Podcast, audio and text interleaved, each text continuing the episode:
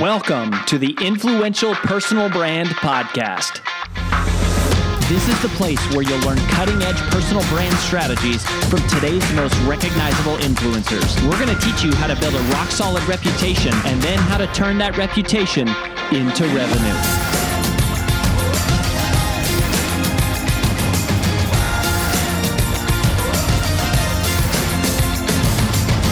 I'm your lead host, Rory Vaden, co-founder of Brand Builders Group, Hall of Fame speaker, and New York Times bestselling author of Take the Stairs. Hi, it's AJ Vaden, and thanks for listening to the Influential Personal Brand Podcast. Did you know that the ideas we share on the show are things we actually specialize in helping you implement? If you want to raise your public profile and turn your reputation into revenue, please visit freecall.brandbuildersgroup.com to sign up for a free brand strategy call with one of our personal brand strategists. Again, that's freecall.brandbuildersgroup.com to sign up for your free call. Talk to you soon.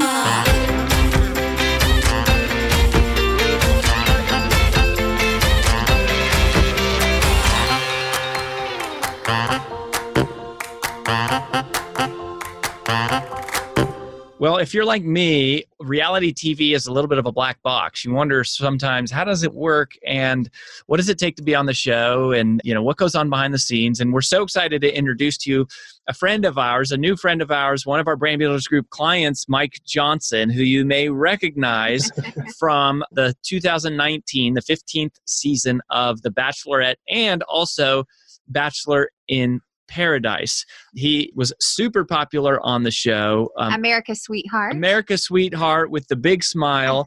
What you may not know about Mike is that he is a former Air Force vet, has a sister who's in the service, has been to 30 countries, and is really building out his personal brand in a variety of different ways. One of the things that we've had lots of chats with him is about this direction he's working on related to intimacy and self-love and relationships. And so we've been working on some of that, but we thought it would be fun for you to hear from a real-life reality TV star about how the heck it happened and what does it mean and what does it take. So anyways, Mike, welcome to the show. Thank you guys for having me. It's so weird when someone says reality TV star. Mm-hmm. Yeah, I remember I was at that event with you for Elizabeth from our team, and it was everywhere. Like, man, we couldn't even have a conversation. It's girls fanning on you like crazy, and I'm just sitting there like, don't mind me. I'm just here to carry Mike's bags. I'm here to fold his socks and do whatever he needs. Yes. So we want to like help everyone get to know you a little bit reality TV. So okay. What on God's green earth possessed you from going from the Air Force to this financial world that you were living in? You were on this fast-tracked career path to going, you know what? I think I'm going to be a reality TV star. I think I'm going to put myself on The Bachelorette. How does that happen? Well, you know, they say success is never a straight line. It's a bunch of squiggly lines all over the place, right? For sure. That's definitely the truth with me as well. Never did I ever think in a million years I would be on reality TV. Never cared to do it, quite honestly, and that's no disrespect to the ones that do care to do that. I just had some pretty good friends in my life that thought I would be a good candidate for it. And one lady, she said I would be the Bachelor one day, even before I even watched the show. And then a friend of mine, after me bloviating to him about how much I wanted to be in a relationship and get married, after him laughing, he said, hey, you should try out for this show. And I was off work one day and was like, why not? So So what happened? Did you see an ad? Did you go Google it? Or like no. What does that mean? Like, how do you try out for the show even? Well, some of my castmates from Hannah Brown season of The Bachelorette, they were handpicked. You know, they live in like certain Chicago, LA, New York, Miami type areas. Me down here in San Antonio, we don't get those opportunities, but there's still blessings all around. The way I did it was a friend of mine, he just DM'd me on Facebook, casting call link. Mm. And I was off work. And so that's the only reason I did it. And as a financial advisor, I thought to wear a suit because I'm in that mindset. Hey, wear a suit. And no one else was in a suit that day, but Stuck out. I even got on the news that day. It was kind of funny. And so you went to a live in-person casting call and you're standing in line with what, 100 people? I was about, I'll say about probably 8,000 to 1,000 people. Whoa. I would say 10% were guys. So I could have found my wife that day, to be honest. And I was just myself. I had How to Win Friends and Influence People. I had that book with me because I felt it would be a really long line. So I was just reading my book in my suit and making people laugh and being joking and talking to people, making people smile. And they liked me. I don't know how. I was so comfortable. It was, when I tell people how comfortable I was and just being authentically myself and just not caring, but just being myself, that really resonated with the casting directors, I felt. Interesting. And so I did altogether, it was probably 7 months of interviews. Wow. From in-person interviews to them flying me to LA to me going down to Dallas, which is a big hub. That's the hub for Texas. You know, the phone calls, background checks, everything. It was like, I have a top secret security clearance. It was like that all over again. Uh-huh. Just making sure you weren't a stalker for the most part. Very true. Very true. Not a stalker. Well, that's crazy. So then you get on the show. So what do people need to know about what it's really like? Yeah, like what to happens? Be on the show? Long hours. Oh my gosh. It's such long hours. People think, so I think it's like 100 hours of filming for an episode. Wow. A 90-minute episode with commercials, right? So there's so much filming. You're up all hours of the night. And so for those that watched it, again, I was pretty authentic. I mean, I was wearing my do-rag on the show because I felt that if we're on reality TV, it should be reality. There was no need for me to look perfect for the camera. I felt that. And I think that's why the audience resonated with me so much, because I was just who I, you know, I'm the same person, whether it's on TV or not. My mom heard me curse for the first time. That wasn't cool. Awesome. Sorry, Mom. Sorry about that, Mom. Sorry. I was definitely embarrassed about that at first. But then the beautiful thing about the show is that it helps break you out of that shell from, for me, I don't want to speak to no one else. I have subgroups of friends, and like I have my extremely professional group. I have my day one friends that may not be as successful as I am now. And I've in the past acted different towards each group. They're still a part of who I am. But when you're on TV, they're going to see all of who you are authentically, right? And people that have had a bad experience on TV or a good experience on TV, I think it boils down to that person hasn't been able to see themselves fully. And so when you're on reality TV and they're doing so much filming and so many different scenarios they produce your way, your natural reaction is how you are truthfully, right? And so when people say they didn't have a good experience, I think that they just haven't seen themselves before in different situations. Do you think it's hard to be authentic on reality TV? I think when you realize and understand that people like you more for being yourself, because what you're actually doing is helping them grow. I think once you realize that, it becomes quite honestly easy. I literally forgot cameras were around me. How is that even possible? Yeah. I know, right? It's like I'm kissing a girl right here on my couch. And there's like 20 people right there filming us. I just forgot there was cameras. One of my goals for this decade is to be in the moment, you know, be present, focus exactly on what's happening right then and there. And that's what I did on the show. And by doing those things, you embrace it so much more. You feel it so much more. And that's my advice for how to forget that there's cameras around. So how do you balance the, like, I'm trying to win a show with I'm also trying to be myself, and like this need to kind of edit your behavior to make good TV or whatever? How do you reconcile all that? Or do you really just not pay attention to it and just do what you would do if nobody was there? Good question, Rory. I honestly feel that I had an advantage because I never really watched the show. And so I was not scared at all. And to me, it wasn't about winning. This is a show about love. And I took it as we're dating each other. Seriously, you know, and let's say that, I don't want to use AJ, for example, but let's say there was a young lady that we found each other attractive. I'm not going to. Yeah, don't use AJ. You can't use AJ. I'm not. Hold on a second. Pause the tape. Here. Out of here.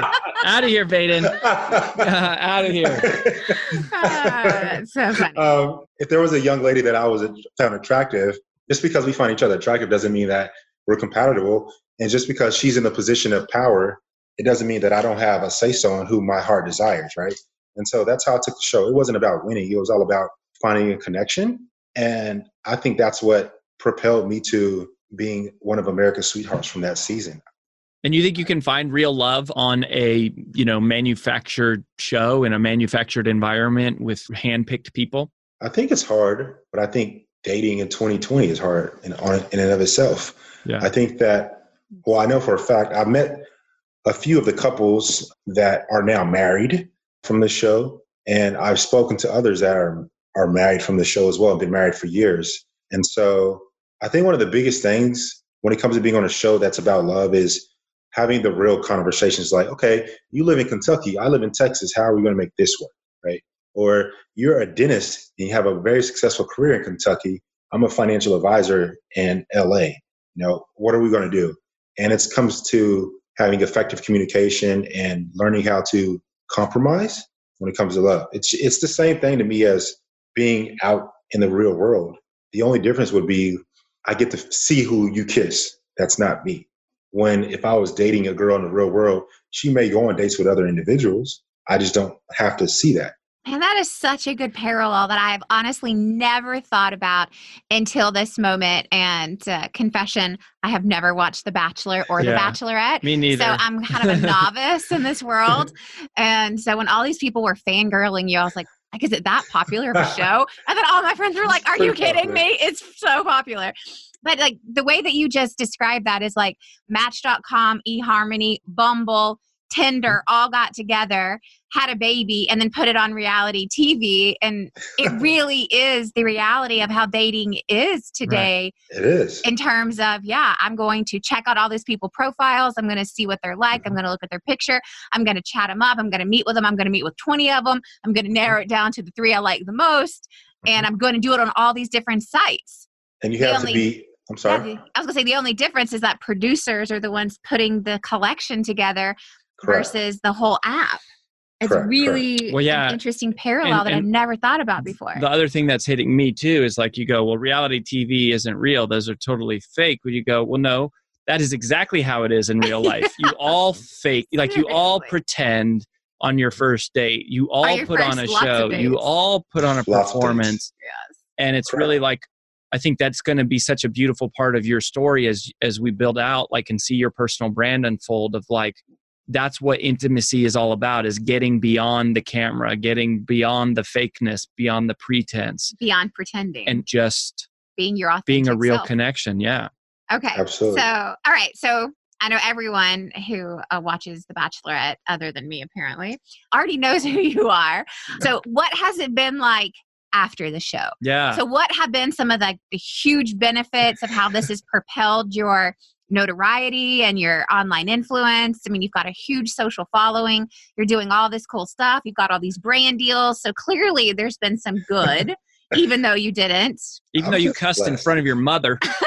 Even though you cussed in front of your mom. Who are you? Sorry. Well, Who does that? I would imagine she's also probably never seen you make out with girls before. Oh my gosh. I can't believe you did that in front of your mother. But I would imagine that is equal to the benefits. There's plenty of pitfalls. Yeah. Absolutely. So tell us about that. Post-show, what's it been like? Post-show is crazy because you have, if people like you, whether they like you for whatever reason, good or bad, they like you and they follow you on your social platforms, you now are an influencer. And I never even thought I would become an influencer, but that's what it is. And so I have everyone from middle schoolers to senior citizens following me on my social platforms. And one of the pitfalls is that I think Lady Gaga said it best, and she said it so succinct. Fame could be perceived as prison because, for example, we're in self-quarantine time right now. This is real world, real time right now. And I had some friends, less than 10, because that's in Texas, that's the rule, at my home. I was helping a small local businessman, and we were doing all the proper precautions, but I had people saying a bunch of negative things towards me, saying that I'm not being safe, I'm not quarantining, I'm being such a bad example. And I wanted to say, one, I have less than 10 people in my home. Don't you think I care about my safety? And then two, people always will have something to say, no matter what the case is. No, people told me to not get any more tattoos and I should get tattoo removal, but I'm being praised and I'm in Ink Magazine, the only bachelor to ever be in Ink Magazine.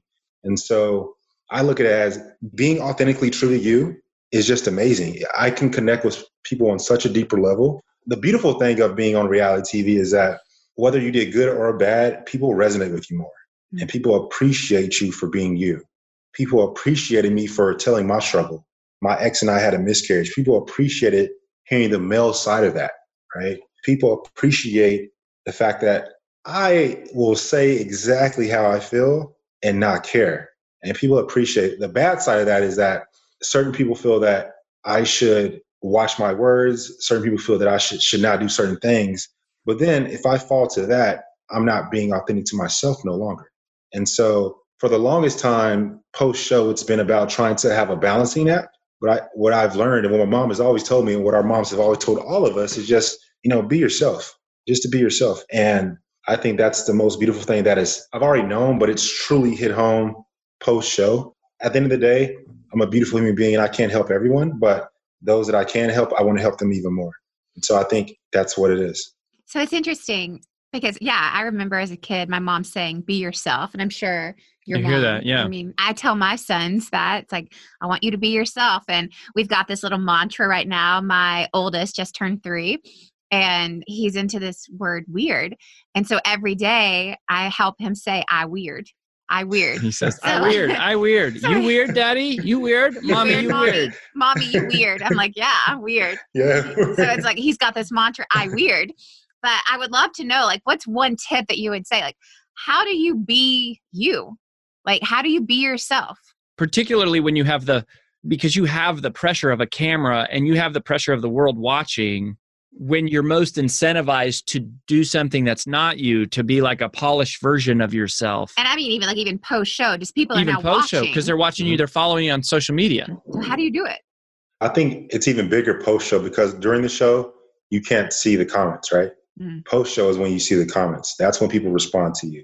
And I think to answer your question, it's like one of my mottos, or it's not my motto, I've stolen it. I mean, it's been said hundreds of times before, but the thing that gives you the most butterflies, do that.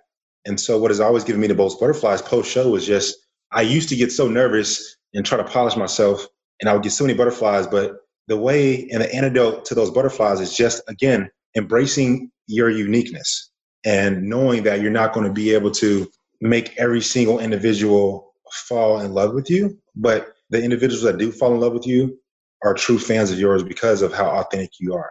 It's just like dating.